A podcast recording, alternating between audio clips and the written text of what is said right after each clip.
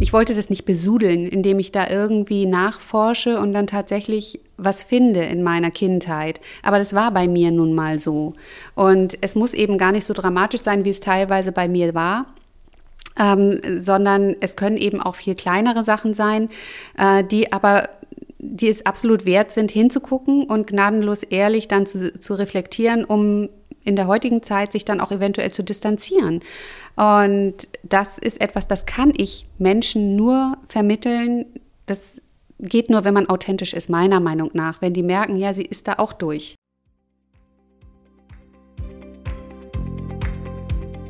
Herzlich willkommen und schön, dass ihr eingeschaltet habt. Mein Name ist Denise Stellmann und dies ist der KWBS Podcast, weil jeder Mensch zählt, der Podcast der Karin und Walter Blüchert Gedächtnisstiftung.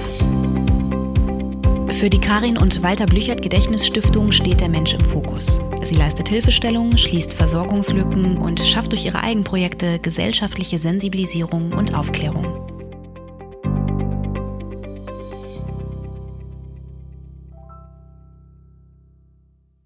Einen wunderschönen guten Tag und herzlich willkommen zu einer neuen Folge. Heute nehmen wir tatsächlich am Nachmittag auf. Das machen wir gar nicht so häufig. Aber heute, ich freue mich sehr über meinen Gast. Die Chris ist heute bei mir. Chris, schön, dass du da bist. Ja, schön, dass ich hier sein kann. Danke dir. Wer du so bist und was du so machst, darüber werden wir heute sprechen. Äh, ich will gar nicht so viel vorwegnehmen. Ich würde dir quasi direkt das Mikro überlassen und ähm, würde mich sehr freuen, wenn du ein bisschen erzählst, was du so machst, wer du bist und worüber wir heute sprechen. Ja, also den Namen hast du schon verraten. Ansonsten bin ich nicht schubladisierbar, weil ich so viele Sachen mache. Ich bin Künstlerin, Autorin, äh, Gründerin und Vorsitzende von einem ehrenamtlichen Verein. Ich bin Soulcare Coachin und ich habe es mir auf die Fahne geschrieben, mit allem, was ich bin und kann, tatsächlich in der Gesellschaft etwas an der Tabuisierung von Angststörungen und anderen psychischen Erkrankungen zu bewegen. Und ja, ich will laut sein für die, die sich noch nicht trauen und kann das auch aufgrund meiner eigenen Geschichte Geschichte besonders gut in die Öffentlichkeit tragen, denke ich. Ja, das war jetzt richtig knackig und da ist so viel drin, so viel drin. Ich muss äh, das alles heute mit dir besprechen. äh, ich weiß gar nicht, wie ich anfangen soll. So viele, ich habe so viel in meinem Kopf, ähm, ein paar Sachen natürlich auch notiert, aber ich würde tatsächlich einfach mal ganz organisch starten. Äh, wir reden über das Thema Angst. Ja. Äh, ein Thema, das, wie ich finde, absurderweise immer noch nischenhaft behandelt wird, was ich, was ich überhaupt nicht verstehe. Ähm, ich ich kenne wirklich viele, viele Menschen, die mit Angst zu tun haben, manche mehr, manche weniger, manche äh, episodenweise, manche schon wirklich ihr gesamtes Leben und so weiter und mhm. auch in verschiedensten Abstufungen. Ähm, deshalb erschließt sich mir das manchmal nicht so richtig, dass es so so, so fast so ein Was, das gibt es? Ja, und vor allem, es ist tatsächlich ähm, mit Studien bewiesen. Ähm, ich kenne jetzt nur die Abkürzung, DGPPN, müsste ich jetzt nachgucken, wofür das steht. Aber tatsächlich habe ich gerade neulich, weil ich wieder recherchiert habe, um genaue Zahlen zu finden, gelesen, dass das 15 Prozent der Bevölkerung betrifft. Also man kann sich mal ausrechnen, jeder wievielte, früher war es mal jeder sechste, teilweise ist es durch Corona sogar mehr geworden, davon betroffen ist, dass Angst halt wirklich eine Funktion im Leben äh, übernimmt, eine Rolle einnimmt, die einfach zu viel ist. Ähm, Angst an sich ist normal, ist gesund, aber nicht, wenn sie äh, ja tatsächlich das Leben der Menschen bestimmt. Und davon gibt es tatsächlich viele. Deswegen verstehe ich das auch nicht, dass so wenig darüber geredet wird. Seit ich mich oute, kriege ich immer zu hören, ich kenne da auch jemanden oder ich habe das auch, ich habe mich nur noch nicht getraut und ich wollte nicht irgendwie auffallen und so weiter. Also es ist Wahnsinn, was da im Verborgenen. Ich möchte auch nicht wissen, wie die Dunkelziffern sind dazu noch. Das heißt, Du hast ja schon gesagt, du bist selbst betroffen oder ja. du warst betroffen. Ich weiß gar nicht. Warst? Würdest du sagen, du warst betroffen? Ähm, ich nenne mich eher symptomfrei. Also ich denke, Angst ist der Stressanzeiger meiner Seele. Das heißt, wenn ich nicht auf mich acht gebe, ähm, dann würde es mich nicht wundern, wenn die irgendwann wieder, ich, ich spreche immer von meiner Angstdiva, wenn die nicht irgendwann wieder auf der Bühne steht. Ähm, ich habe da aber ganz viel selber in der Hand. Ich musste ganz viel selber lernen und ich ähm, vergleiche das immer so ein bisschen, auch wenn der Vergleich hinkt, mit, den, mit einem Alkoholiker. Also der kann trocken sein, sein Leben lang und äh, hat, hat keine Beschwerden mehr, kann aber auch sein, dass er ganz schnell in diesen Strudel wieder reinkommt. Und ich glaube, ähnlich ist das mit psychischen Erkrankungen auch. Wenn man ähm, eine, eine Tendenz dazu hat und ähm, dann in eine Stresssituation gerät und nicht auf sich achtet, die Frühwarnzeichen nicht sieht, deswegen ist Prävention auch so wichtig, ähm, dass man da ganz schnell wieder reinrutschen kann, weil diese negativen Gedankenbahnen, die während so einer psychischen Erkrankung immer mehr äh, sich verfestigen, die sind viel schneller wieder aktiviert, als dass sie positiv überschrieben sind. Deswegen würde ich niemals sagen, ich bin geheilt oder ich habe das besiegt oder so. Das ist aber auch nicht der Sinn der Sache, weil ich habe Frieden damit geschlossen und dadurch, dass die Angst mein Stressanzeiger ist, merke ich in den ersten Anflügen mittlerweile, okay, ich muss einen Gang zurücknehmen. Mhm. Ja. Gab es Zeiten in deinem Leben, in denen du dachtest, das wird niemals vergehen? Oh ja, oh, ich war so verzweifelt. Ich war fix und fertig. Ich habe das überhaupt nicht verstanden. Ich habe nie was vermieden. Ich habe mich zu einem gezwungen. Ich habe das alles trotzdem gemacht, weil ich auf gar keinen Fall irgendwie auffallen wollte. Ich wollte nicht, dass irgendjemand merkt, was mit mir los ist, dass ich so eine Kopfsache habe, weil ich auch überhaupt nicht der Typ bin eigentlich. Ich konnte das für mich selber überhaupt nicht wechseln. Und äh, ich war zutiefst verzweifelt teilweise, wenn ich dann wieder und wieder mich Situationen gestellt habe, mich also konfrontiert habe und immer gedacht habe, so jetzt muss es doch mal besser werden und nicht, nicht gemerkt habe oder nicht, nicht greifen konnte, warum das nicht funktioniert. Das hat lange gedauert, bis ich mhm. dann so viel gelernt habe. Ich habe immer gesagt, ich habe mein eigenes Studium beschrieben, äh, mhm. betrieben während dieser ganzen Zeit, ähm, dass ich angefangen habe, Zusammenhänge zu erkennen, zu erkennen, was passiert wirklich in meinem Körper, auch rein biologisch tatsächlich bei Angst? Was habe ich für Macht tatsächlich durch meine Gedanken dem was entgegenzusetzen, ohne dass ich kämpfen muss? Also ich glaube, ähm, mit das Größte war irgendwann, das wirklich zu akzeptieren. Und weil ich so ein Sturkopf bin, auch irgendwann zu sagen, das ist mir jetzt Darf ich hier eigentlich fluchen? Absolut, ja. Ähm, das ist mir jetzt scheißegal. Wenn ich jetzt, äh, ich sag mal, im, im, Supermarkt das nächste Mal eine Panikattacke in der Schlange stehend äh, bekomme, dann spreche ich den nächstbesten Menschen an und sage, können Sie mir mal bitte helfen? Können wir einen Augenblick reden? Ich weiß, dass mir das hilft. Ich habe gerade eine Panikattacke. Von dem Moment an hatte ich diesen Druck irgendwie von mir genommen und es ist nie wieder passiert. Und ich glaube, das ist mit ganz vielen Sachen so in Bezug auf Ängste, dass man eine Akzeptanz braucht, dass die Seele überlastet war, dass die diese Angst irgendwann schickt und äh, dass man aber nicht machtlos ist. Aber dass das Kämpfen einen nicht weiterbringt, das habe ich noch von niemandem gehört und ähm, würde das deswegen auch so weitergeben wollen. Was meinst du, wenn du sagst kämpfen? Also ich erinnere mich an einen Satz von dir. Ja. Ähm, man muss aufhören zu kämpfen. Was meinst du damit? Ich habe beispielsweise genau diese Situation wieder da der, im Supermarkt. Ich habe da gestanden, ich war total verkrampft, ich war angespannt am ganzen Körper. Ich wollte da eigentlich raus, war aber total stur. Habe dann angefangen irgendwie in meiner Tasche zu kramen oder mich zu kneifen, war aber die ganze Zeit gedanklich tatsächlich in diesem fürchterlichen Gefühl und ähm, wollte das bezwingen, wollte das weghaben. Und in dem Moment, wo ich das so akzeptiert habe, dass ich da stand und diese ganze, dieses ganze Hintergrundwissen auch hatte, dass es mir nichts also dass es mir nichts tut, egal wie fürchterlich es sich jedes Mal anfühlt. Irgendwann habe ich kapituliert und habe gesagt, dann komm doch. Hm.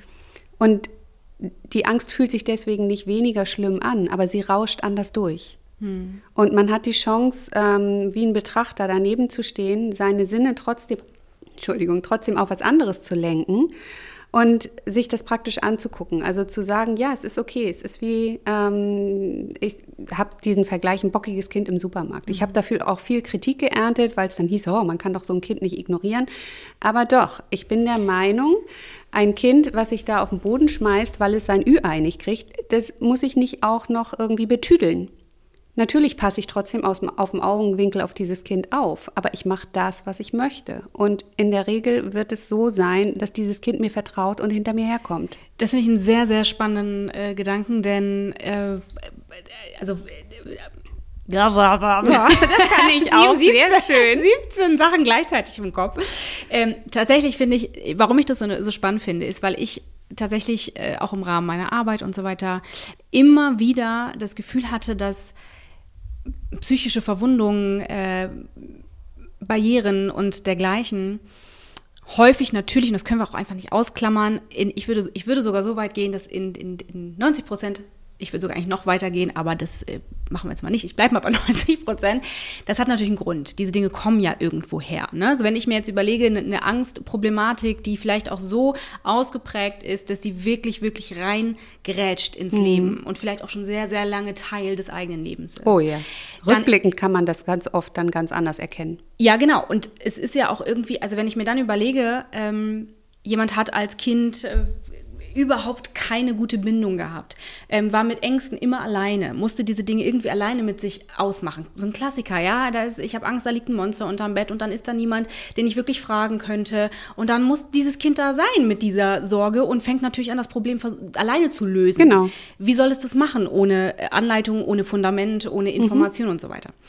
Und ich glaube, wenn dann so eine Angst tatsächlich, also ich finde das als Bild wirklich spannend, weil wenn 20 Jahre später äh, solche Ängste aufkommen ähm, und man sozusagen diese Ängste füttert, indem man denen nachgibt, immer und immer wieder, weil man das Gefühl hat, dadurch stillt sie sich oder beruhigt sie sich und so weiter, das ist ja eigentlich ein Trugschluss. Ja, dadurch engt sie dein Leben immer mehr ja, an, sie frisst dir immer mehr von deinem Leben weg. Ja, und diese Idee, dass es sozusagen ein Kind, das, das das Ü-Ei nicht bekommt, das hat ja nichts damit zu tun, dieses Kind abzustrafen. Jetzt Nein, um Gottes Sinne, Willen im Gegenteil, anzunehmen. Sicher, und dem Kind Sicherheit zu geben. Nämlich ich sehe es jetzt. Ja, und ich, ich sage dir, das brauchen wir jetzt nicht. Ganz das genau. Das brauchen wir jetzt nicht. Das heißt, wenn ich mit der Angst auch so umgehe, nämlich, das machen wir jetzt nicht. Und das wird sich jetzt die nächsten drei Stunden richtig beschissen anfühlen. Aber ich mache die Regeln. Genau. Weil das, weil das das braucht, ja. Ja. Ich glaube, da ist sehr viel Wahres dran und finde dieses Bild tatsächlich alles andere als irgendwie absurd, sondern sehr, sehr stimmig, wenn man versteht, dass es da um eine Fürsorge geht eigentlich. In den meisten Fällen ist es so, wie du sagst, dass wir das irgendwo aus der Kindheit haben. Und das bedeutet nicht, dass da irgendwas Schlimmes passiert sein muss. Das denken viele, wenn man von Traumata spricht, dann heißt es immer gleich irgendwie Missbrauch, Gewalt oder sonst was. Darum geht es gar nicht. Wir können mit unserem kindlichen Verstand Situationen, die wir erleben, nur mit unseren Möglichkeiten, die wir zu dem Zeitpunkt haben, irgendwie verarbeiten und abheften sozusagen. Wenn du einem Kind irgendwie ähm, Mut zusprichst, wenn du ein Kind ermutigst, etwas alleine zu tun, zieht dieses Kind daraus Selbstbewusstsein. Wenn du einem Kind ständig alles abnimmst und, und äh, dann sagst, nee, komm, ich mach das mal schnell, weil du es eilig hast oder weil du es dem Kind noch nicht zutraust, dann passiert das Gegenteil.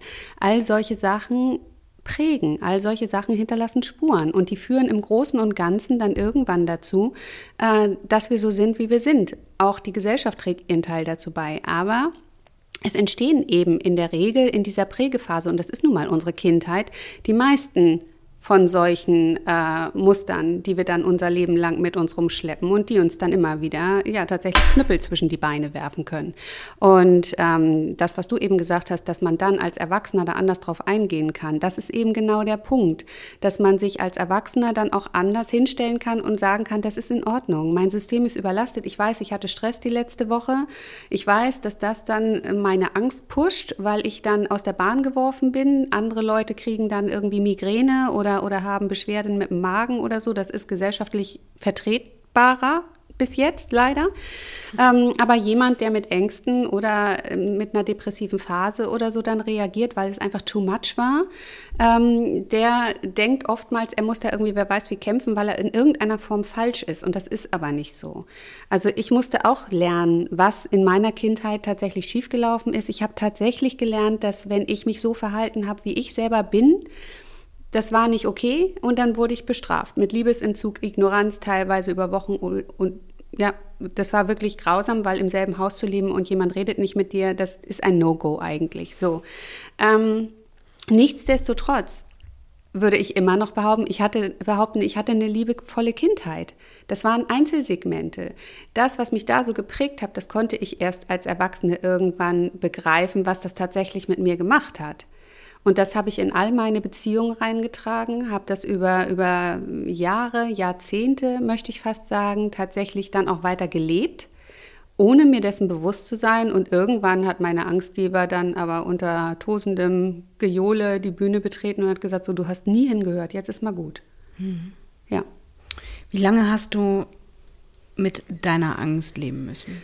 Ähm, also die allererste Panikattacke hatte ich irgendwie mit Anfang 20. Da war ich schon ziemlich lange in einer Beziehung, die nicht okay war. Also da war es dann rückblickend auch wieder klar, was damals dann passiert ist. Das wusste ich nur damals nicht. Ich habe dann für mich naheliegend diese Beziehung beendet und es ging mir auch lange Zeit besser. Ich habe dann jemanden anders kennengelernt, habe dann tatsächlich auch meine Kinder bekommen und hatte auch einen ganz anderen Fokus Und ähm, diese Ehe ist aber in die Brüche gegangen, weil das einfach nicht funktioniert hat. Das ist auch nicht schlimm. Wir haben was ganz Wundervolles geschaffen, nämlich diese Kinder. Aber ich habe dann jemand anders kennengelernt und da war erstmal alles toll. Aber dann kam irgendwann aus heiterem Himmel, scheinbar, war nicht so, diese Angst ähm, von heute auf morgen wieder in mein Leben. Da waren dann aber vorausgegangen zwei Scheidungen, da war eine Fehlgeburt vorausgegangen, erst die Demenz, dann der Tod meiner Mutter, äh, Verlust von sämtlichen, wo ich dachte, Freundinnen, Arbeitsplatzwechsel, beziehungsweise ich habe mich dann selbstständig gemacht. Es ist so viel passiert, als ich mich damals auf die Suche gemacht habe, ähm, was denn mit mir los sein könnte. Da hatte mich mein Hausarzt unter anderem auch zu einer Psychologin geschickt äh, dass ich die für therapiebedürftiger gehalten habe als mich, lasse ich jetzt mal dahingestellt. Auf jeden Fall sagte die eins dieser Erlebnisse hätte gereicht, um jemanden im wahrsten Sinne des Wortes aus dem Gleichgewicht zu werfen. So, da ich aber nun jemand bin, der einen überirdischen Perfektionsanspruch hat und immer von mir forder, forder, forder, weil ich halt gelernt hatte, ich muss immer alles geben, um geliebt zu werden, um anerkannt zu werden, habe ich mir das alles nie zugestanden alles, was irgendwie um Hilfe bitten oder sonst was irgendwie mal zugestehen, dass man müde ist oder so, das war in meinen Augen Versagen oder Schwäche. Und natürlich gab es ganz viele Warnsignale vorher, deswegen kam diese Angst halt nicht aus heiterem Himmel. Mal ein mulmiges Bauchgefühl bei einer Entscheidung da oder irgendwo mal gemerkt, irgendwie, nee, ich bin hier, ich fühle mich in dieser Runde eigentlich nicht wohl, warum bin ich hier? Aber trotzdem habe ich ganz viel auch aus gesellschaftlichen Zwängen heraus dann gemacht, um ja nicht irgendwie aus dem Raster zu fallen. Und irgendwann habe ich die Quittung bekommen. Und dann hatte ich das tatsächlich fast sieben Jahre. Und in den Hochzeiten war das tatsächlich so, dass ich auch mehrere Panikattacken teilweise täglich hatte. Ich war 24-7 Dauer angespannt. Ich kam überhaupt nicht mehr runter, auch wenn ich immer viel mit dem Hund oder so unterwegs war. Aber ich kam da überhaupt nicht mehr raus. Und das haben wir ja anfangs auch schon gesagt. Das ist so eine Verzweiflung, die einen dann teilweise übermannt, weil man sich so scheiße einsam fühlt, weil man auch, also in meinem Fall, ich hatte einen ganz tollen Partner an meiner Seite zwar, aber du willst auch nicht nachts jemanden wecken, weil du wieder nachts eine Panikattacke hast, weil eigentlich weißt du ja, dass dir nichts passiert, auch wenn du jedes Mal denkst, jetzt ist es aber anders. Und der muss am nächsten Tag früh raus und du schämst dich in, in Grund und Boden, weil eigentlich nichts los ist. Da ist keine Gefahr. Du kannst es selber nicht greifen. Und trotzdem passiert das und trotzdem sind die körperlichen Empfindungen dabei einfach fürchterlich. Vielleicht hätten wir ganz am Anfang eine Triggerwarnung sagen sollen. Ne? Also ich, ich hole das mal nach. Die, ja, äh, die packe ich äh, in den Text. Ach so, okay. Ähm, waren Medikamente ein Thema für dich? Nee, nie. Ich hatte viel zu viel Angst vor den Nebenwirkungen. so, ja, ist tatsächlich so. Hätte ich nie nehmen können, wäre nicht in Frage gekommen. Ich hätte bestimmt alleine, weil ich es gelesen habe, sämtliche Nebenwirkungen gehabt. Mhm. Ja. ja, außerdem bin ich persönlich der Meinung, es gibt ganz viele, denen hilft das mit Medikamenten. Es gibt kein richtig und kein falsch bei Medikamenten. Das sage ich auch allen, die mich da um Rat fragen oder die das beim Mutruf irgendwie wissen wollen oder so. Es gibt kein richtig, kein falsch. Das muss jeder aufgrund seiner Lebenssituation und aufgrund der Art und Weise, wie er mit diesem Thema für sich selber umgehen kann, selber entscheiden. Es gibt Vorteile und es gibt Nachteile bei Medikamenten und man muss das immer individuell abwägen. Für mich kam es halt nicht in Frage, weil ich zu, zu große Angst vor den Nebenwirkungen hatte, aber auch, weil ich mir sicher war, für mich ganz persönlich, dass ich damit etwas deckel und ja nicht das Problem bearbeite. Und das war etwas, das wollte ich nicht. Ich wollte. Ja, man muss vielleicht auch im Zuge der Vollständigkeit noch sagen, dass es ja auch wirklich der Hälfte kann es helfen und der anderen eben nicht. Ne? Ja, also es gibt genau. wirklich ja auch, man weiß einfach, dass äh, diese Medikamente äh, eben einem Teil helfen und beim anderen schlägt das nicht an. Da, genau. da, da funktioniert es einfach nicht. Ne? Ja, da, ich hätte da bestimmt zugehört, dass die nicht wirklich helfen und ich alle Nebenwirkungen gehabt hätte. Also so skeptisch wie ich war. Keine Ahnung. Nein, also für mich kam es nicht in Frage, aber das heißt eben nicht, dass sie schlecht sind. Mhm. Ja. ja. ja. Gibt es ähm, gibt es eine Angst, an die du dich erinnerst, die vielleicht auch so die, an die du dich so gewöhnt hattest in der Zeit, als das noch so Thema war, ähm, die für dich ganz normal war. Also wo du, wo du sagst ja, du hast eigentlich nichts vermieden. Jupp. Ähm, aber gab es so eine Angst, wo du sagst, das war so doll irgendwie ich oder ich habe mich so identifiziert mit diesem Gefühl, wo du heute sagst, das ist nicht mehr da? Oh, also diese, diese Ängste sind ja alle nicht mehr da das zum ist Glück. Alles weg? Ja, ja, zum Glück. Also es gibt ähm, Situationen, ähm, wo ich merke, dass ähm, so ein ganz leicht flaues Gefühl. Das sind so die, die allerersten Anzeichen früher gewesen, dass sich die Angst aufbaut. Und solche Situationen gibt es heute auch nochmal. Zum Beispiel, bei mir ist es das Thema Autobahnfahren mhm. oder ähm, wenn ich durch lange Tunnel muss. So. Mhm. Und das sind Situationen, wo ich heute aber sofort umswitchen kann, wo ich dann sofort weiß, wie ich auf meine Atmung zu achten habe, wie ich auf meine Gedanken zu achten habe. Das heißt, es ist sofort wieder vorbei. Mhm. Aber ich weiß noch ganz genau, wie sich das anfühlt. Und ich bin jeden Tag verdammt dankbar, dass ich das nicht mehr habe in der Form, dass ich da so viel lernen konnte und so daraus wachsen durfte. Aber ich weiß das halt noch ganz genau und ich glaube, ich spreche für alle, man vergisst es nie wieder. Also wie sich Angst oder Panik, diese Todesangst tatsächlich anfühlt, das vergisst du nicht. Und diese Momente sind so intensiv, dass ich glaube, dass das auch für das ganze Leben gilt. Und ähm, von daher gibt es immer mal wieder Momente, wo man, wo man spürt, das waren so Situationen, wo man dann aber auch wirklich irgendwie ganz tief durchatmet und befreit ist, weil man merkt, ja, es ist aber vorbei. Und wie geil ist das? Hätte ich nie für möglich gehalten. So. Genau, ne? ist das, würdest du sagen, also war das deine, dein Gefühl zu all dem, das geht niemals vorbei? Das war nicht das ähm, vorherrschende Gefühl, sonst wäre ich, glaube ich, nicht immer weiter, immer weiter an all diesen Sachen dran geblieben, ähm, was es auch wirklich braucht mit viel Training und so, um sich aus diesem Teufelskreis tatsächlich rauszuarbeiten. Deswegen ist das auch ganz wichtig, dass Leute merken, dass das keine Schande ist, sich Hilfe zu holen. Es sind nicht alle so stur wie ich.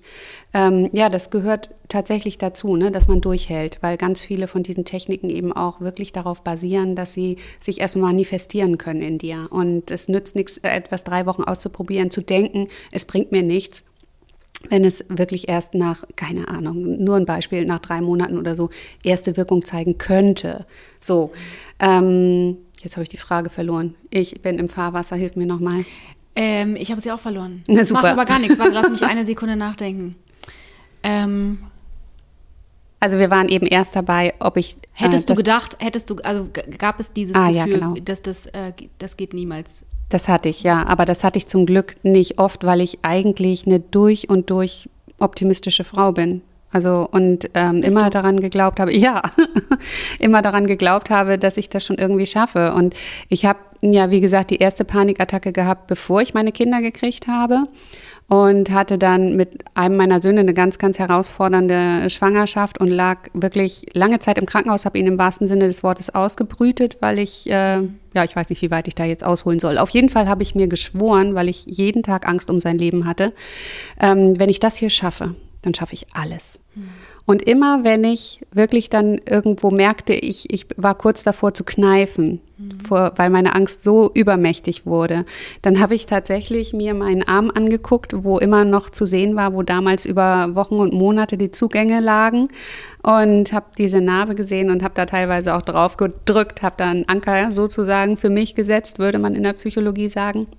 Und habe gedacht, nein, ich schaffe das alles. Und es ging halt immer irgendwie. Und deswegen war ich auch fest davon überzeugt, dass diese selbstbewusste und taffe Frau noch irgendwo ist. Mhm. Ich habe mir halt nur viel selbst im Weg gestanden, weil ich mich auch komplett überfordert habe teilweise, weil ich immer schneller und noch mehr und so wollte. Und weil ich wie viele, die damit zu tun haben, halt immer dachte, wenn dann mal eine Situation wirklich gut gelaufen ist und dann machst du das fünfmal und das ist alles prima und dann kommst du wieder in die Situation und zack, hatte ich die Panikattacke wieder, dann denkst du, das ist alles weg wie, wie kann das angehen? Was soll ich denn noch alles machen? Und das ist eben nicht so. Es ist nicht alles weg. Diese Rückschläge, die gehören dazu auf diesem Weg, wo man wirklich zu sich selber zurückfindet und heilt. Mhm. Aber es fühlt sich anders an. Und von daher ist das unheimlich zermürbend, aber ich war nie komplett in der Stimmung, dass ich dachte, ich schaffe es nicht. Mhm. Aber so verzweifelte Momente waren da, gar keine Frage. Mhm. Ja. Also, dass es eine Zeit gab, sozusagen, ähm, in der du auch dachtest, ich weiß gar nicht, wofür ich das hier alles noch mache, das gab es nicht. Nee, nee, das gab es nicht. Dafür war ich immer zu dankbar für meine Kinder, für mein Leben, für die Leidenschaften, die ich auch nach wie vor gelebt habe. Äh, dann kommen wir ja zu den anderen Bereichen, Malen, Schreiben und so mhm. weiter, wo ich wirklich auch gezielt Auszeiten provoziert habe, weil ich ganz genau wusste, egal wie zittrig ich anfange zu malen, im schlimmsten Fall ist die Angst die ganze Zeit dabei, aber wenn es gut läuft, kommt irgendwann dieser Punkt, wo ich so vertieft bin, dass ich eine Auszeit habe. Und äh, das war eben auch ein Vorteil dessen, mhm. dass ich nie was vermieden habe und dass ich all das weitergemacht habe, weil ich dann immer Momente hatte, wo ich wirklich so versunken in irgendeiner Tätigkeit war, ähm, dass meine Akkus ein bisschen aufladen konnten. Ja. Mhm. Du hast von Panikattacken gesprochen. Jo. Gab es auch, ähm, hattest du auch zu tun mit, mit, mit Ängsten, die sich so, die Klassiker, was ist wenn? Was ist, wenn ich ja, das war so die Dauerhaltung 24-7. Mhm. Okay, ne? Also das Und, war sozusagen, ja. das war so, das war so der stille Begleiter, die stille mhm. Begleiterin. Ja. Äh, das war so das kleinere Übel. Nein, aber es war teilweise schon so, dass äh, meine hypochondrischen Gedankenscheißerchen da dann ständig zu Höchstform aufliefen und jeder neu entdeckte Knubbel war gleich irgendwas Schlimmes. Und ähm, ich habe aber nicht den Weg gewählt, ständig zum Arzt zu rennen, sondern ich habe dann irgendwann stur, wie ich war, auch gesagt, nee, komm, bis jetzt ist ja nie was gewesen. Du gibst jedem neuen Körperphänomen erstmal eine gewisse Zeit X. Mhm. Und wenn es bis dahin nicht verschwunden ist, was eigentlich ganz normal äh, sein kann, weil der Körper das eigentlich ganz wundervoll immer schafft, dann kannst du dir dann an der Stelle immer noch überlegen, so ist es jetzt so bedrohlich, dass ich zum Arzt gehe oder nicht. Mhm. Damit bin ich ganz gut gefahren. Es gab aber auch Momente, wo mich die Panik so überrollt hat, dass ich dann wirklich direkt in die Notfallsprechstunde von einem Arzt gegangen bin und äh, tatsächlich das in der Situation bei den Ärzten dann auch ganz offen kommuniziert habe und gesagt habe, so und so sieht's aus ich weiß, dass ich da jetzt im Moment nicht alleine rauskomme. Wann kann ich vorbeikommen, damit Sie sich das angucken? So. Mhm. Und das ist aber in all den Jahren, ich kann es genau sagen, dreimal passiert, dass ich genau gespürt habe, ich komme jetzt allein aus dieser Gedankenspirale nicht raus. Also muss ich es abchecken lassen, weil das sind die Fachleute und dann kann ich entspannen. Das hat nicht immer so gut funktioniert. Manchmal hat man dann auch so diese typischen Gedanken hinterher, ja, aber du bist irgendwie ein medizinischer Sonderfall, das haben die jetzt nur nicht gemerkt. Mhm. So, weil man auch so hilflos ist und man wünscht sich manchmal auch so sehr, dass das irgendeine ganz banale Ursache hat, dieser ganze Scheiß. Äh, es wäre viel einfacher gewesen, wenn mein Schwindel von Eisenmangel gekommen wäre, beispielsweise. Also all solche Sachen sind schon mh, hm, so, dass man, dass man teilweise denkt, ja, das wäre doch eigentlich viel netter. So, dann kann man das beheben, dann kann man wirklich eine Tablette schlucken und äh, es ist dann irgendwie wieder gut. Aber ähm, ja, also von daher war diese Angst wirklich sehr, sehr präsent und sehr, sehr dominant. Und die Panikattacken, das waren dann so die Gipfel, ja. Wie fühlt es sich an, keine Angst zu haben? Geil. naja, das bin ich von früher. Ne? Also wenn, wenn mich sonst jemand angerufen hat, wollen wir dies machen, wollen wir das machen und so, ja klar, ins Auto setzen, losfahren. In den Jahren meiner Angst was wenn? Was, wenn ein Stau ist? Was, wenn ich da irgendwie, wenn mit dem Auto liegen bleibe? Was ist, wenn, wenn da eine Baustelle ist an einer Stelle, wo ich sie nicht erwarte und ich kann nicht rechts ranfahren? Was ist, wenn ich zwischendurch kein Klo habe? Was ist, wenn ich tatsächlich in Ohnmacht falle, weil es diesmal anders ist? Das, was da innerhalb von kürzester Zeit in einem Kopf von einem Menschen mit Ängsten abgeht, das ist, ähm, eigentlich ein Wunderwerk. Also ist schon irre, was man da so schaffen kann, auch tatsächlich selber durch dieses sich immer damit wieder beschäftigen.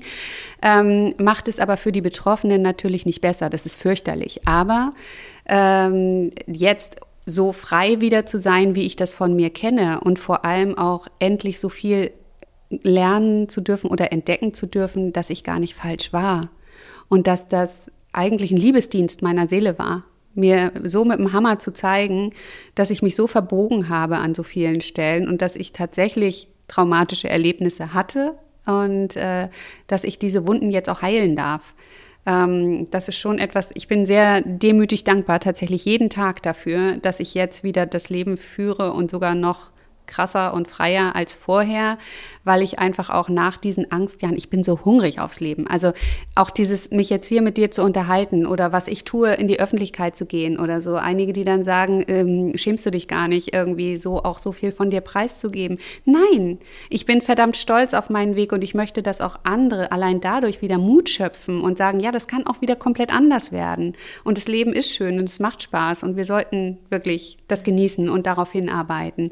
Natürlich habe ich auch Scheißtage, aber ohne diese Übermacht Angst zu leben, ist schon echt geil. Mhm. Wenn du, also wenn dir jemand sagt, wieso, also du gehst damit an die Öffentlichkeit und ähm, hast du, findest du das nicht irgendwie ja, privat und du erzählst da irgendwie mhm. deine Geschichte, das, was du gerade auch schon äh, angeschnitten hattest. Ähm, machst du dir die Mühe, mit, mit Kritikern im weitesten Sinne ähm, in den Dialog zu gehen, die eines Besseren zu belehren, vielleicht auch Menschen, die so gar keine Ahnung oder gar keine richtige Idee haben von Angst, aber trotzdem sehr, sehr viel Meinung. Ähm, wie, wie, gibt's viele. wie, wie, wie ist da dein Umgang mit Menschen, die ähm, ja, das vielleicht auch kritisieren, dass du sehr, sehr offen darüber sprichst? Und wir hatten ja eingangs auch schon gesagt, dass das ja eigentlich das Thema Angst etwas ist, was erstaunlicherweise schon auch irgendwie in Nischen verschwindet, das ja aber mhm. überhaupt gar keine, eigentlich kein Nischenthema ist. Nee, das stimmt. Und ganz oft stelle ich tatsächlich fest, ich gehe in den Dialog. Also mhm. ich versuche es zumindest. Es gibt auch Kandidaten, da kommst du einfach nicht weiter, die mauern. Ähm, aber in der Regel, wenn, wenn das Menschen sind, die auch ein bisschen Grips im Kopf haben, dann kannst du mit Fakten und mit biologischen Abläufen im Körper denen auch einiges erklären tatsächlich. Ganz viele Menschen kennen tatsächlich auch etwas wie Höhenangst oder Flugangst, was so mhm. weiter verbreitet ist, wo realistisch gesehen auch nicht wirklich was passiert, aber wo es Menschen gibt, die das dann vermeiden und das ist irgendwie auch akzeptiert. Ne? Also also so, das ist nicht ganz mhm. so spooky wie äh, so, so, ganz abstrakte Ängste. Ähm, also ich versuche mit den Leuten zu reden. Ich werde auch nicht müde, dann tatsächlich das zu erklären. Und äh, gerade wenn es darum geht, diese Kritik, dass ich so offen damit umgehe oder so aus dem Nähkästchen plauder, das ist tatsächlich etwas, wie soll ich Menschen denn zeigen, wo sie hingucken müssen, wenn ich sage, ach nee, aber das ist mir zu privat, das lasse ich jetzt. Also das funktioniert nicht. Und ähm, es ist ein großer Teil meiner Arbeit, aufzuklären und zu sagen, hör zu, das hat mich so sehr verletzt. Und das ist für jemanden, der von außen guckt, vielleicht gar nicht so schwer, aber das trägt sich, das trägt Spuren in mein ganzes Leben. Guck hin.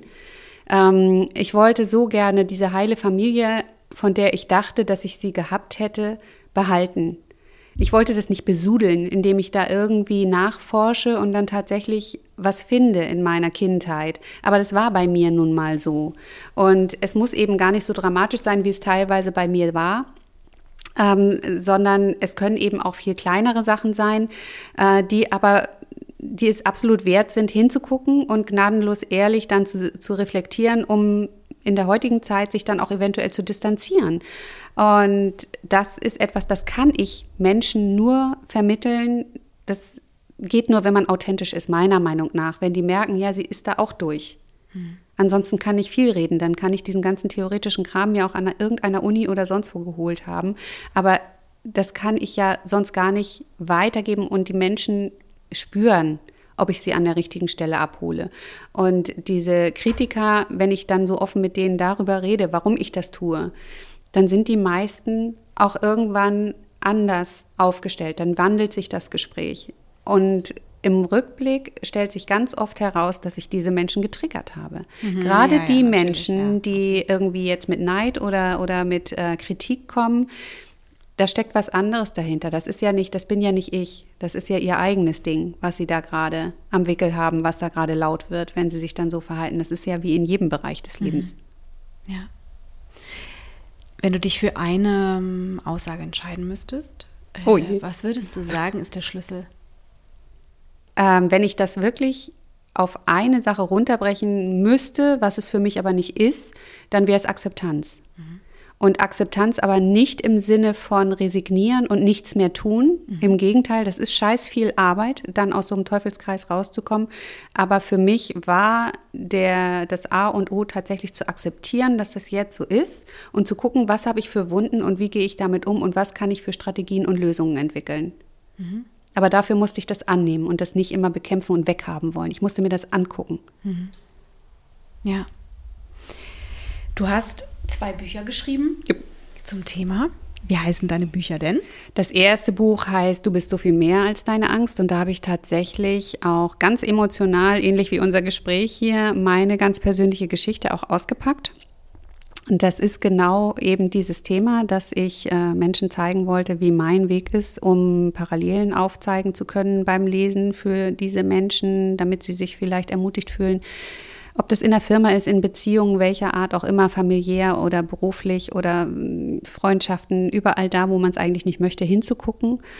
Äh, entweder festzustellen, nein, da bin ich wirklich safe und da habe ich eine tolle, einen tollen Rückhalt oder aber ja, Mensch, ich weiß eigentlich schon lange, dass da irgendwas nicht stimmt und ich deckel das die ganze Zeit. Also da erzähle ich wirklich meinen Weg aus der Angst.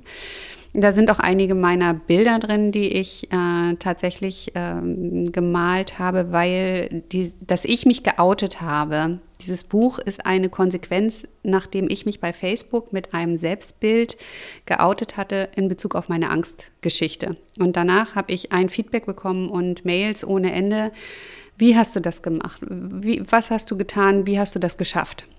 Und ich habe tatsächlich am Anfang immer versucht, das alles zu beantworten und das sprengte den Rahmen des Möglichen. Und dann habe ich mich irgendwann hingesetzt und habe angefangen, dieses Buch zu schreiben, das erste. Und meine Geschichte ist wirklich so aus mir rausgeflossen. Das war wohl auch fällig.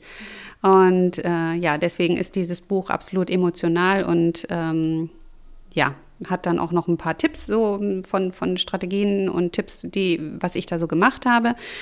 Und das zweite Buch ist dann aber, weil mir eben diese Tipps und Strategien so wichtig sind, um den Leuten auch wirklich was an die Hand zu geben, ist tatsächlich von A bis Z, dass ich da äh, Tipps vor, also Tipps gebe, Methoden vorstelle, was es alles gibt, ähm, Techniken, wo man sich Hilfe holen kann, was man ausprobieren kann, wo man in sich reinhorchen soll. Also sozusagen so ein Lexikon für Panikler, weil das erschreckend ist, wie viele trotz der modernen technischen Möglichkeiten einfach auch kaum Hintergrundwissen haben. Also ich helfe zusätzlich noch in so Angstgruppen äh, als äh, Administratorin, als Moderatorin da bei Facebook.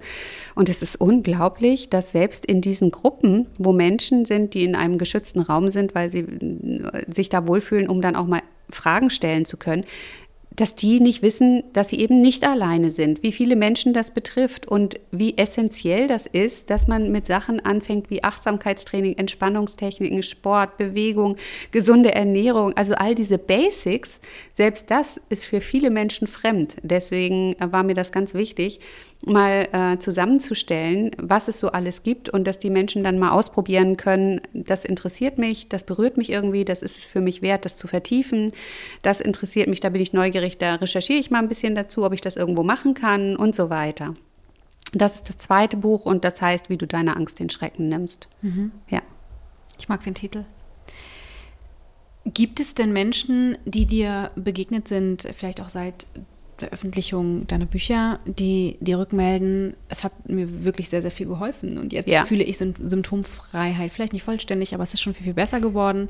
Erlebst du solche Feedbacks? Also ich kriege wirklich ganz wundervolles Feedback und das ist auch etwas, was jedes Mal verdammt gut tut, weil das, was ich tue, ist nicht ohne Gegenwind und das ist auch manchmal sehr anstrengend und das mhm. macht vieles wieder wett. Das ist ähm, mit vielen Entbehrungen tatsächlich verbunden, sich da so stur einem Thema verschrien zu haben und äh, gerade dieses Feedback ja, lässt mein Herz höher schlagen. Das ist einfach schön und das kriege ich zum Glück auch wirklich. Und es ist auch unbezahlbar dann zu hören, ich traue mich wieder einkaufen zu gehen oder ich habe dein Buch gelesen und jetzt kann ich wieder Auto fahren oder solche mhm. Sachen. Also das ist etwas, da kullern auch mal die Tränen. Ne? Also das ja. ist einfach schön. Ja. ja, ich kann mir das tatsächlich kann das gut nachfühlen. So, es kommt natürlich immer darauf an, welche Produktion ich so mache, aber wenn ich ähm, Produktion mache, wo es tatsächlich auch darum geht, Sichtbarkeit zu schaffen für Menschen mit, mit, mit gewissen ja, Barrieren oder eben auch mit Geschichten, die so nachhaltig sind im schlechtesten Sinne, ähm, dass sie eben das Leben wirklich sehr, sehr äh, ja, einschränken, auch hier und da. Ähm, dass, dass diese Menschen, die Betroffenen, ähm, alleine nur durch, durch den Fakt der Sichtbarkeit schon ein völlig anderes Gefühl zu sich und auch zu dem Umgang mit bestimmten Dingen ja. bekommen, dass ich glaube, das müssten viel, viel mehr Menschen tatsächlich tun, die Ressourcen haben. Ne? Also ähm, Zum Glück passiert ja ein bisschen was in die Richtung. Mhm. Leider ist es nur so, dass man dann äh, auch, wenn man ganz ehrlich ist, die Spreu vom Weizen trennen muss. Es gibt auch ganz viele, die äh, mit Sachen an die Öffentlichkeit gehen, einfach nur, um nochmal wieder irgendwie Geld zu verdienen, die aber nicht dann weiter ähm, für Menschen da sind, sage ich mal. Ähm, das, das ist etwas, das ist ein ganz schwieriges Feld. Man erkennt eine ganz große Veränderung durch Corona oder seit Corona auch in Bezug auf diese psychischen Erkrankungen zum Teil. Es gibt da unheimlich viel positive Sachen in puncto Offenheit, weil eben auf einmal so viele Menschen mit solchen Themen in Berührung gekommen sind. Aber es wird auch gleichzeitig wieder unheimlich viel sehr schnell gedeckelt. Das ist das Problem. Weil ja. das unbequem ist und weil man das nicht haben möchte. Und, ähm, und auch, und das ist das Absurde, wie viele Menschen einfach selbst so massiv getriggert sind und es nicht, nicht überhaupt nicht in die Reflexion bekommen und es maximal ablehnen. Ja. Und äh, ich, also manchmal erlebe ich diese Dinge tatsächlich und denke, das gibt's doch gar nicht. Also, ja. Nee, das erlebe ich tatsächlich auch. Ich ja. gucke mir das ja von außen an und denke, diese, diese Rechnung geht so easy auf, aber du verstehst es nicht. Und Nee. das tut mir fast ein bisschen leid, dass du maximal von dir entfernt bist und nicht merkst, dass der einzige Grund, warum du so ablehnend reagierst, auch nur mit dir zu tun hat. Ja, aber das merkt man wirklich leider sehr häufig und ähm, gerade was so diesen Oberbegriff Mental Health angeht, passiert zum Glück einiges. Vor allem in den sozialen Medien. Dafür sind die wirklich großartig, weil man eben auch sehr, sehr viele Menschen erreicht, die äh, speziell nach etwas suchen und dadurch dann auf Seiten stoßen können, wo sie dann mal Aufklärung finden oder wo sie dann auch tatsächlich mal das Gefühl haben, ähm, verstanden zu werden oder zu merken, sie sind nicht allein. Die Leute, die das wirklich tun, weil sie mit dem Herzen dabei sind und weil sie anderen helfen wollen, die arbeiten daran, sich selbst immer mehr mit anderen, die das gleiche Thema haben, zu vernetzen. Und dann merkst du ganz genau diejenigen, die das machen, um sich zu profilieren, die so ein Thema nutzen für sich, einfach nur um äh, mehr Follower zu kriegen oder so, die gehen auch egoistisch durch die Gegend und wollen das auch gar nicht, als hätte man irgendwie, als würde man sich gegenseitig was wegnehmen. Aber das ist eben dann wieder wie im echten Leben, sage ich mal. Also das betrifft dann auf Social Media, glaube ich, die verschiedensten Themen. Das sind einfach Charakterschweine, also mit denen möchte man ja auch nicht wirklich was zu tun haben. Aber von daher, es passiert was, aber es passiert eben auch sehr langsam und leider wird es dann auch immer wieder weggedrückt. Es gab so tolle Ansätze tatsächlich auch. Erinnerst du oder hast du das mitbekommen von der Marlene Ufen? Marlene Lufen, ja klar. Lufen, ja, diese, diese äh, ja wirklich ähm, ergreifende Ansprache, die sie da mal in einem Post irgendwie gemacht hat, wo es auch um psychische Erkrankungen dann Ja, tatsächlich ging und ja. um die Folgen und dass wir endlich mal aufhören müssen, so still zu sein und dass es auch wirklich um unsere Kinder geht, was die da alles zu tragen haben und so. Ich habe gedacht, ich war so froh und habe das so gefeiert und habe gedacht, ja, jetzt muss echt mal mehr in der Richtung tatsächlich auch in die Öffentlichkeit und zack geht das wieder runter. Mhm. Es war sowas ist dann so schade, weil ich bin da wie so eine wandelnde Lunte. Ich warte dann immer so auf diese Zündung. Und wenn dann so eine Zündung kommt, dann denke ich immer, ja, jetzt, jetzt geht das die Runde und jetzt ähm, erreichen wir auch endlich im großen Stil was. Ähm, Es ist einfach sau kurzlebig häufig. Ja. Und wir dürfen nicht vergessen, und das ist für mich tatsächlich das größte Problem, dass wir in einer wirklich täterloyalen Gesellschaft leben. Und ähm, das wiederum zur Folge hat, dass Menschen, betroffene Menschen, egal in, egal was ihnen zugestoßen ist, Mhm. aber die Folgen, die sie dann mit sich tragen, das hat, das findet einfach keine Lobby. Nee. Das müsste ja aber völlig, also wir müssten völlig woanders anfangen, damit das überhaupt entstehen kann. Und zwar nicht total im Schneckentempo, was am Ende dafür sorgt, dass viele Betroffene einfach auch nicht die Hilfestellung bekommen, die sie bräuchten. Ja. So, es geht ums, es ist gesellschaftlich eine totale Vollkatastrophe, finde ich, an vielen Stellen. Und ich glaube tatsächlich, mitunter liegt es wirklich daran, dass Täter und Täterinnen, besonders in diesem Land, ähm, geschützt sind, Ja. sind geschützt und das wiederum sorgt natürlich dann dafür, dass Betroffene ähm, auch überhaupt nicht gehört werden und dass das auch alles so abgetan wird. Ich glaube wirklich, dass das mit ein Hauptproblem ist. Psychische Verwundungen, Erkrankungen und dergleichen entstehen, es baut ja auf etwas auf ähm, und das, worauf es aufbaut, ähm, bräuchte eine, eine das muss, das müsste eine Anerkennung finden im Sinne von, das ist so falsch ähm, und Menschen, die anderen Menschen Schaden zufügen müssen, maximal bestraft werden. Ja, und das fängt ja im Kleinen an. Deswegen Ja. ähm, plädiere ich ja dafür und bin auch gerade mit einer Bekannten dabei, dass wir auch tatsächlich an Schulen gehen wollen mit Mhm. äh, Vorträgen, äh, damit wir präventiv arbeiten. Wir müssen so früh wie möglich anfangen, dass unsere Kinder schon lernen, unsere Seele ist genauso verletzbar wie unser Körper.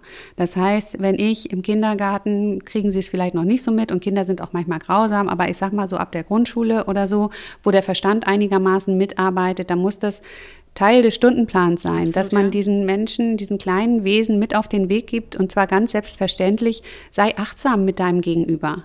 Du möchtest doch Ja. auch nicht so behandelt werden, dass Ja. man wieder anders, respektvoller auch damit umgeht, ähm, wie, wie, wie dieser, dieser Mensch da das dann verkraften soll, was man ihm da teilweise an den Kopf wirft. Und das wird ja immer schlimmer. Also was da an Mobbing oder sonst was dann teilweise in den äh, Teenagerjahren schon passiert oder so, das ist ja, die Betroffenen werden ja auch immer jünger. Und das müssten ja, da müssten ja eigentlich alle Alarmglocken schrillen, aber wir halten da immer schön den Deckel drauf. Und das ist etwas, das müsste viel mehr publik gemacht werden. Das ist mit ein Grund, warum ich dann in der Bilderserie, die ich dann nach meinem ersten Bild gemalt habe, die so von sich aus entstanden ist, habe ich angefangen, Prominente mit ins Boot zu holen, mhm. weil ich gedacht habe, die haben eine andere Reichweite. Und äh, die zeigen tatsächlich Gesicht für dieses Thema, indem ich sie für meine Serie malen darf und diese Bilder auch veröffentlichen darf, weil man eben um mehr Menschen erreichen zu können, muss ich in die Öffentlichkeit gehen und ich muss maximal Aufmerksamkeit erzielen. Und das kann ich natürlich besser, wenn ich dann auch noch prominente Unterstützung habe, die eben auch so viel dazu beitragen können. Ich glaube, einige von Ihnen sind sich gar nicht bewusst, wie viel Macht die haben, durch, allein durch diese Anzahl der Follower. Ähm, was die Gutes tun können, alleine dazu, dass sie wirklich Stellung beziehen zu Themen, äh, die, die nach draußen gehören in diese Welt, um anderen zu helfen, ohne dass man da irgendwie selber nun groß Aufwand betreiben muss oder so. Total. Ah. Die, Sache ist, dass im Social Media Bereich natürlich auch dieses Bashing, also Instagram an sich ist ja schon, wenn Menschen sich da äußern, auch politisch, yep. ähm, dass da Beiträge dann natürlich auch einfach nicht die Reichweite bekommen und so weiter. Da spielt ja super viel mit rein. Ne? Also Instagram ist da auch, ja, ich möchte sagen, seltsam aufgestellt. Mhm. Äh, das möchte man da bitte nicht. Ne? Also das, das ist schon auch so, wenn man sich da mal so ein bisschen reinliest, gibt's das, das, das, es gibt mittlerweile auch ähm, äh, Menschen dort äh, auf der Plattform mit einer großen Reichweite, die dazu auch tatsächlich was sagen, die das auch tatsächlich thematisieren, dass bestimmte ja. Beiträge, wenn sie sich äußern zu kritischen Themen oder sich kritisch äußern zu Themen, die Beiträge äh, eben überhaupt nicht mehr so ausgespielt werden, mhm. Äh, wie wenn sie da jetzt irgendwie ein Foto im Bikini zeigen. Ja, so, ne? ganz genau. Aber ähm, zu den Kindern und den Schulen ähm, würde ich gerne noch äh, sagen, dass ich sehe das tatsächlich ganz genauso. Ich mhm. denke, dass Kinder, also wir müssten viel, viel mehr in diesen, in diesem Bereich investieren. Ähm, diese Institution braucht an sämtlichen Stellen Unterstützung, meiner Meinung nach. Ähm, und du erreichst die Kids ja überwiegend in diesen Institutionen, in Natürlich. Schulen und so weiter. Wo, wo, wo kommst du in Kontakt? Ne? Das ist ja, das ist ja fast nicht möglich. Du kannst ja nicht an den Haustüren klopfen und sagen, hi, na, du, ich wollte nur mal ganz kurz. Ja, da musst du heutzutage ja schon ganz vorsichtig sein. Da brauchst ja, du schon ja. Zeugen, dass du nichts Schlimmes gemacht hast. Genau, das heißt, äh, dass Kinder und Jugendliche die Chance bekommen, auch zu erlernen ähm, oder dass man ihnen diese Fälsch, dieses fälschlicherweise absurde Konstrukt von was ich fühle, stimmt nicht, was ich sage, stimmt nicht. Die anderen, also die Erwachsenen, Erwachsenen haben auch einfach grundsätzlich schon mal recht, weil sie erwachsen sind. All das ist ja Blödsinn. Natürlich also, ist das Blödsinn. Du darfst auch, da, das, da, da spielt ja so viel mit rein. Ich meine, in dieser Gesellschaft, wo der Leistungsdruck immer höher wird, wo es immer nur darum geht, höher, schneller, weiter und diesen Urlaub noch und das noch und das noch erreichen und da noch irgendwie mhm. unterwegs gewesen sein oder was zum Vorzeigen zu haben oder irgendwelche Besitztümer oder äh, auf Instagram äh, die Influencer, die die Kinder tatsächlich äh, ja mit was anstecken, aber mit Minderwertigkeitsgefühlen etc. Ich finde das so furchtbar. Ähm, da ist es viel wichtiger, wirklich von Anfang an, du sprachst eben über die Gefühle und über diese ganze Bandbreite, dass Menschen so wie sie sind, egal welche Herkunft, Rasse, Geschlecht, Farbe, was weiß ich was, du kannst diese, diese Liste fortsetzen, dick, dünn, groß, klein und so weiter, dass die alle richtig sind, wie sie sind. Und ähm, ich finde, das ist so eine Milchmädchenrechnung, dass wir mit sowas nicht in den Schulen anfangen. Insgesamt, da, natürlich ist das ein großes Thema, weil das eigentlich sämtliche Bereiche und nicht nur psychische Erkrankungen betrifft.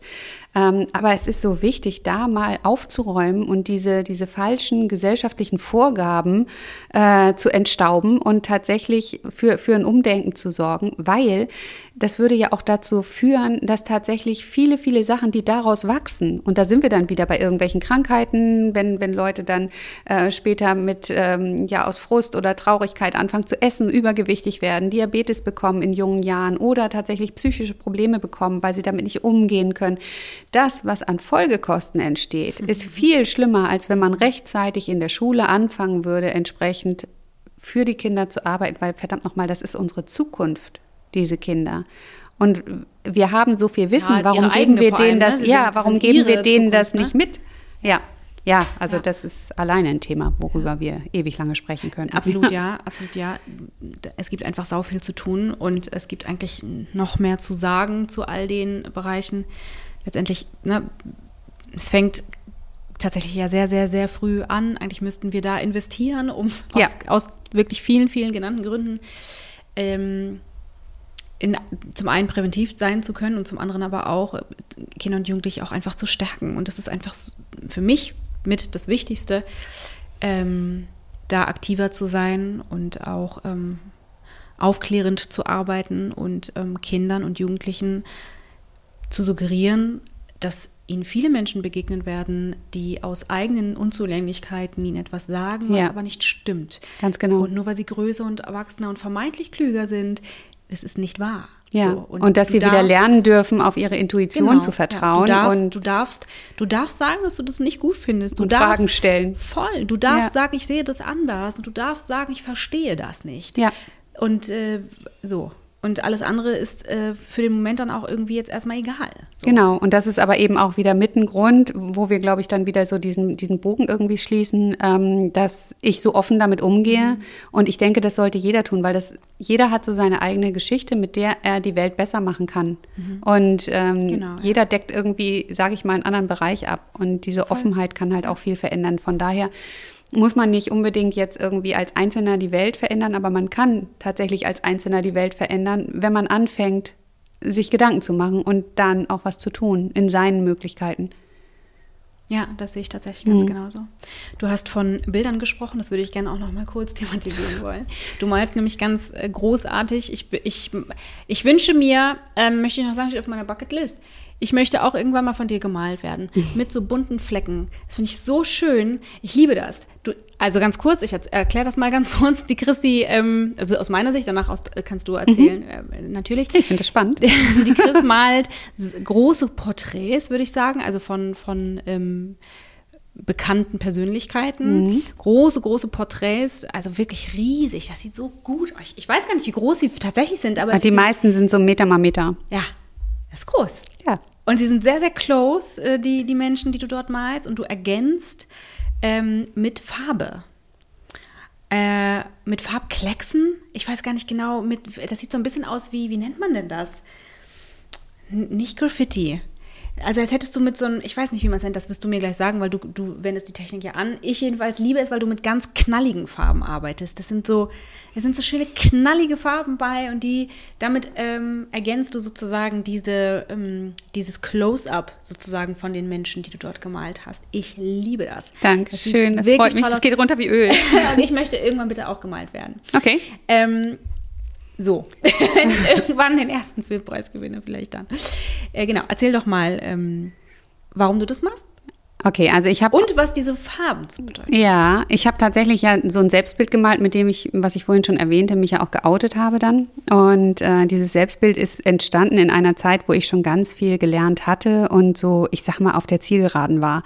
Und ähm, da ging es mir darum, ich war inspiriert von einem Bild, was man auch kennt oder was viele kennen, so eine, so eine bunte Frau auch tatsächlich, ähm, die äh, so in die Gegend guckt. Und für mich war das halt so, dass ich mich selber gemalt habe mit geschlossenen Augen, aber dann eben auch so bunt, weil das die Farben meiner Seele sind, weil ich endlich zugelassen habe, mich so wie ich bin anzunehmen und all meine Stärken zu erkennen, auch wenn andere Leute mir was schlecht reden wollten. Deswegen heißt es auch Colors of Soul, weil ich äh, male erst das klassische Porträt. Also das hat dann halt angefangen, weil ich dann gedacht habe, okay, wenn das Feedback so toll ist, dann mache ich da was Größeres draus. Ähm, ich male erst das klassische Porträt von den Menschen und fühle dann, für mich ist es kein Aufmalen oder Aufsprenkeln oder so, sondern ich fühle dann tatsächlich diese Colors of Soul, die, beim, die tatsächlich in mir wachsen während des Malprozesses und auch während der Recherche zu diesen Persönlichkeiten, die sehr intensiv ist. Äh, diese Farben fühle ich dann auf, so wie sie tatsächlich in mir in dem Prozess schon entstehen. Äh, das ist tatsächlich Magie pur für mich. Das ist ein äh, absolutes Geschenk, weil das ein zwar sehr kräftezehrender, aber wirklich absolut magischer Moment immer ist, dieses Finale. Und es sind diese kräftigen Farben, weil wir so viel verstecken, weil wir unter diesem klassischen Porträt, also unter dem, was wir zeigen, was wir der Gesellschaft zeigen, dahinter verstecken sich all unsere Schwächen, unsere Stärken, unsere wunderschönen Träume, Möglichkeiten, eigentlich so alles, was, was uns ausmacht. Und ich möchte, dass die Menschen sich zeigen, dass sie das rauslassen. Und deswegen sollen sie eben auch ihre Farben rauslassen. Und die fühle ich halt am Ende auf. Und deswegen heißt diese Serie Colors of Soul of Colors, weil die Farben für mich auch eine Seele haben. Das sieht, ich liebe diese Bilder. Wirklich, ich finde die so, so großartig. Wirklich, von Anfang an fand ich ganz toll. Danke. Also ich, ich liebe sie auch und äh, es ist immer, das war früher schon so, ich mal ja schon seit ich denken kann. Ich habe sehr, sehr lange abstrakt gearbeitet, aber bei dieser Serie ist es noch extremer, so ein Abnabelungsprozess bei jedem Bild tatsächlich. Ähm, wahrscheinlich hat das was damit zu tun, mit dieser Intensität, die dabei auch während des Prozesses entsteht. Was ziemlich geil ist, weil ich verliebe mich ja in diese ganzen Menschen so ein bisschen, ne? weil ich wähle die ja aus, weil die äh, gesellschaftlich äh, engagiert sind, weil die sich für andere einsetzen und ähm, ja, ich habe zwei Lieblinge tatsächlich. Ja. Und äh, jedenfalls entsteht dadurch eine, eine nicht real erklärbare Nähe von mir zu diesen Menschen, weil das eben auch total ähm, eine eigene Welt ist während des Entstehens und habe dann so ein bisschen Schwierigkeiten, mich abzunabeln, aber äh, es passieren wirklich ja ganz tolle Sachen dann hinterher. Ich habe mich dann irgendwann entschieden, dass ich zum Dank dafür, dass die ähm, mich unterstützen, teilweise durch das Gesicht zeigen, teilweise aber auch tatsächlich richtig persönlich, ähm, dass ich die Verkaufserlöse von diesen Bildern, die spende ich alle komplett mhm. und zwar an das jeweilige Herzensprojekt von diesen mhm. Persönlichkeiten. Mhm. Genau. Das und das, das macht so eine so eine runde Sache, weil dadurch tragen wir noch viel, ganz viele positive Sachen so in die Welt und ich bekomme halt im Gegenzug dafür auch noch mehr Aufmerksamkeit, was ich ja gerne möchte, ähm, auf die Serie und damit auch auf das Hintergrundthema, weil ich möchte ja auch mit diesen starken Farben Farben und Menschen. Ich möchte auch provozieren, ich möchte, ich möchte wachrütteln, ich möchte, dass die Leute Fragen stellen, damit man dann zum Kernthema kommen kann, um eben ja ähm, Kommunikation herzustellen, weil das ist so essentiell, um aus alten Mustern, äh, aus Denkmustern, aus mhm. Schubladen rauszuwachsen. Mhm. Und äh, ich habe diese Vision und das klappt immer mehr. Das ist, das ist, wird alles so, das, das passiert auf einmal alles, dass das genau so stattfindet. Und das ist gigantisch, das ist einfach schön. Ja, es ist wirklich sehr, sehr schön bin gespannt, was da noch so alles kommt. Viel. Ja. Es, ist, es, ist, durch Corona wirklich ganz viel verschoben worden. Ich habe sehr, sehr viele Zusagen tatsächlich schon, wo wir konkret mit äh, Signieraktionen auch planen, weil das natürlich was anderes ist, wenn die Prominenten das mhm. dann auch tatsächlich selber signieren und das mitbewerben. Da sind wir dann wieder bei der Reichweite. Darauf bin ich einfach angewiesen. Mhm. Und äh, im letzten Jahr hat es trotz Corona teilweise geklappt mit Versteigerungsaktionen. Und wenn die Prominenten da mitmachen, dann kommen da auch wirklich für die einzelnen Bilder fünfstellige Summen zusammen. Und ich sitze dann dann da und grinse im Kreis und frage die, die neben mir sitzen, ob ich das jetzt richtig gehört habe. Und das ist toll. Ja. Ne? Das ist großartig. Ja. Also was da auch, diese, diese Projekte, die dann unterstützt werden, sind halt auch so großartig. Und ja, das ist dann so eine runde Sache. Ja, ja. sehr, sehr schön, wirklich. Ich würde noch kurz zum Abschluss, wir sind schon wirklich es wird eine lange Folge heute, liebe Leute. Das hört ihr erst jetzt am Ende, aber es ist Ich habe dir gesagt, so. ich habe viel zu erzählen. Ja, und ich liebe es. äh, Mutruf. Erzähl oh, ja. mir noch kurz was zu Mutruf, vielleicht auch für alle, die jetzt zuhören, die vielleicht auch in irgendeiner Art und Weise betroffen sind oder so, ist das, glaube ich, ganz interessant. Mutruf habe ich Anfang 2019 gegründet. Mutruf einander Halt geben e.V. heißt es ganz. Und das ist ein Telefondienst, bei dem ehemals Selbstbetroffene jetzt anderen Menschen mit Ängsten und Panikattacken eine verständnisvolle Gesprächsmöglichkeit auf Augenhöhe anbieten. Wir ersetzen keinen Arzt oder äh, Therapeuten, ganz klar. Es ist eine reine Mensch-zu-Mensch-Initiative, aber es ist wie wir immer wieder zurückbekommen, unheimlich wertvoll und genau das, und das ist auch etwas, worauf ich wirklich stolz bin, was ich mir genauso vorgestellt habe. Ähm, du erreichst die Menschen, wenn du selber weißt, wie man sich in der Situation fühlt, einfach auf einer vollkommen anderen Ebene. Das heißt, wir sind Türöffner. Bei uns trauen sich Menschen anzurufen, die sich noch niemandem anvertraut haben. Und äh, die bekommen dann im Verlauf des Gesprächs zu spüren, äh, dass, dass sie nicht alleine sind, dass wir das nachvollziehen können, was man machen kann, was es alles für therapeutische Möglichkeiten gibt, an wen sie sich wenden können, wenn sie äh, das Gefühl haben, dass sie das nicht alleine schaffen und so weiter. Aber im, in allererster Linie sind wir da und reden mit diesen Menschen, weil Reden so wichtig ist. Das hilft. Es ist sofort so, dass da ähm, ja, Spannung abgebaut wird, äh, dass das erleichtert. Das ist im zwischenmenschlichen Bereich unheimlich wichtig. Ganz viele Menschen haben aber niemanden zum Reden oder haben niemanden, dem sie das anvertrauen, wollen oder können.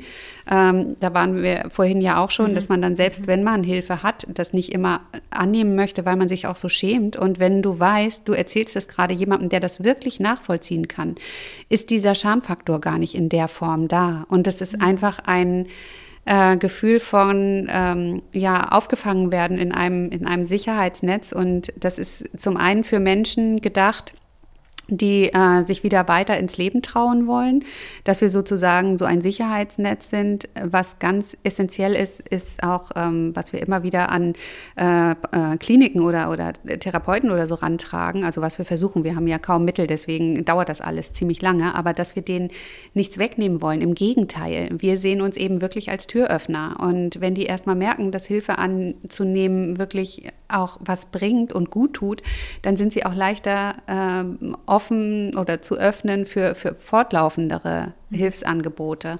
Ähm, und was auch wichtig ist, ist, dass wir eben auch uns Zeit nehmen können, um mit denen zu reden. Also wir müssen zwar die Telefonate, wenn viel los ist, tatsächlich auch begrenzen. Das haben wir auch auf unserer Homepage stehen. Aber grundsätzlich können wir uns die Zeit nehmen, den Menschen zuzuhören. Und wenn jetzt jemand zum Beispiel eine Therapie gemacht hat, hat da tolle Fortschritte gemacht und ähm, ist dann aber kurz davor, dass er wieder in seinen Alltag zurückkommt. Was meinst du, wie viele Leute gerade davor eine Heidenangst haha, haben, äh, dann auf sich allein gestellt zu sein? Und es ist einfach, ich sage das jetzt mal so selbst beweihräuchernder, Seite, äh, Art und Weise, es ist einfach total toll für diese Menschen eine Anlaufstelle zu haben.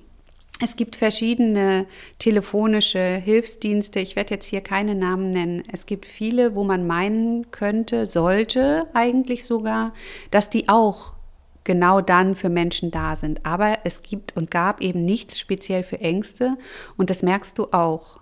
Also das merken wir auch bei den Leuten, die uns anrufen, dass die sagen, ja, sie haben da und da angerufen und sie haben da und da angerufen. Und die haben dann gesagt, naja, aber ist ja gar nichts los, stellen Sie sich mal nicht so an oder so, wo ich wirklich mit dem Kopf schüttel und denke, ah, und ihr gebt so damit an, dass ihr da geschultes Personal sitzen habt. Wie kann das angehen? Weil sowas Zerbrechlichem wie der menschlichen Seele, also was da teilweise passiert, da könnte ich noch ein eigenes Buch drüber schreiben. Das ist wirklich zum Haare raufen. Das ist ganz furchtbar. Auch bei einigen Therapeuten. Zum Glück gibt es ganz, ganz viele überwiegend, die da ganz tolle Arbeit leisten. Jedenfalls ist es ein Telefondienst, ähm, weil ich damals, als ich äh, dann niemandem zur Last fallen wollte, immer gedacht habe, sowas müsste es geben gerade nachts, wenn ein, man im Bett liegt und denkt bei der nächsten Panikattacke dann schon wieder, dass man stirbt, ähm, wäre das gut, jemanden anrufen zu können. Da sind wir leider noch nicht. Ne? Also das, mein mhm. großes Ziel ist, dass wir das irgendwann wirklich rund um die Uhr anbieten können. Das ist noch nicht so. Aber für jemanden da zu sein und ähm, dass die Leute reden können, das hilft oftmals an sich schon sehr viel weiter. Und ich wollte sowas schaffen und dafür gibt es jetzt eben Mutruf. Wo kann man alle Informationen finden zu dir und zu Mutruf? Und ähm, ja, das wäre nochmal gut. Also man findet mich, glaube ich, mit all diesen Sachen am einfachsten tatsächlich über Instagram. Ähm, das wirst du ja auch entsprechend verlinken und dann gibt es da auch äh, meine, meine Homepage. Über meine Homepage spätestens kommt man auch auf die Homepage von Mutruf. Mutruf ist aber www.mutruf.de, also ganz einfach.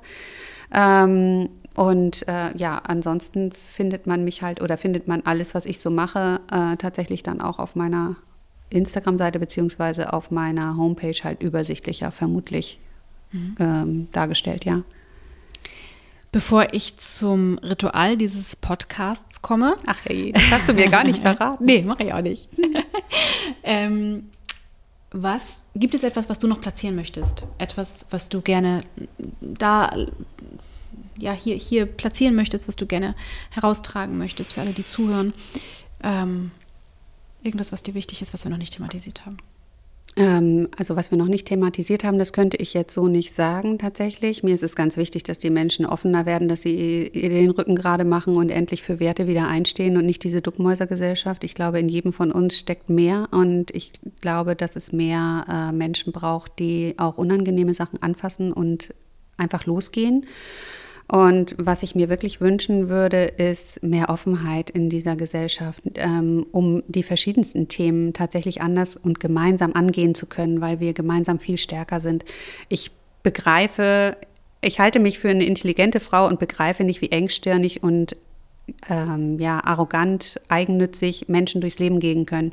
Also wenn das hier Menschen hören, dann äh, seid füreinander da, haltet die Augen offen und gerade in dieser Zeit, es ist ganz trügerisch, was da draußen gerade passiert. Für viele scheint das Leben wieder relativ normal zu sein, aber die Leute, die wirklich auch psychische Spuren davongetragen haben von der Pandemie bis hierhin, äh, für die ist das gerade eine ganz furchtbare Zeit, weil das Verständnis wieder weniger wird für irgendwelche psychischen ähm, Sorgen und Nöte und ähm, sie sich noch weniger trauen, sich dann zu öffnen.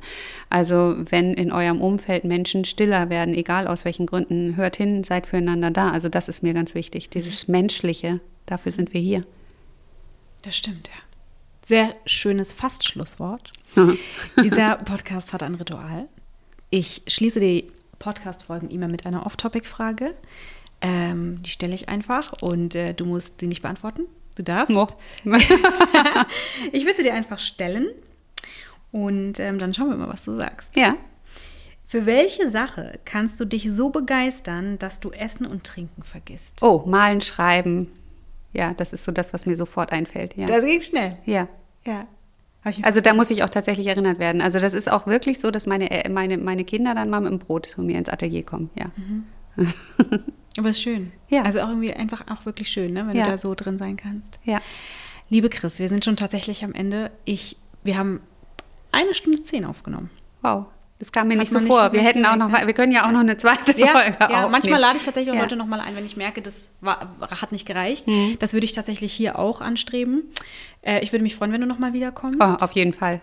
Und vielleicht können wir dann auch mal so fünf Minuten aus deinem Buch was hören. Das wäre ja auch schön. Das können wir auch machen. Das dritte ist ja auch schon auf dem Weg und ja. äh, da passiert in, in, relativ naher und auch etwas weiterer Zukunft passiert ja auch noch ganz schön viel. Ja. Ja, ich freue mich auf jeden Fall auch zu sehen. Ich danke äh, dir. Ich danke dir, weil das unheimlich wertvoll ist, auch Menschen zu erreichen und darüber sprechen zu dürfen auch. Also äh, wirklich auch ja, mehr Menschen erreichen zu können, als ich das sonst kann. Ja, Liebe Leute, alle, die zugehört haben, ähm, Informationen habt ihr bekommen. Äh, Informationen zur Stiftung könnt ihr euch natürlich auch überall ziehen. Karin und Walter Blüchert, Gedächtnisstiftung. Uns gibt es auch auf Instagram. Wenn es äh, Anmerkungen gibt, jederzeit gerne, solange ihr respektvoll bleibt, sind wir immer offen dafür. In diesem Sinne, allen einen schönen Resttag, je nachdem, wann ihr diese Folge hört. Und wir hören uns schon ganz bald wieder. Bis dann. Bye bye.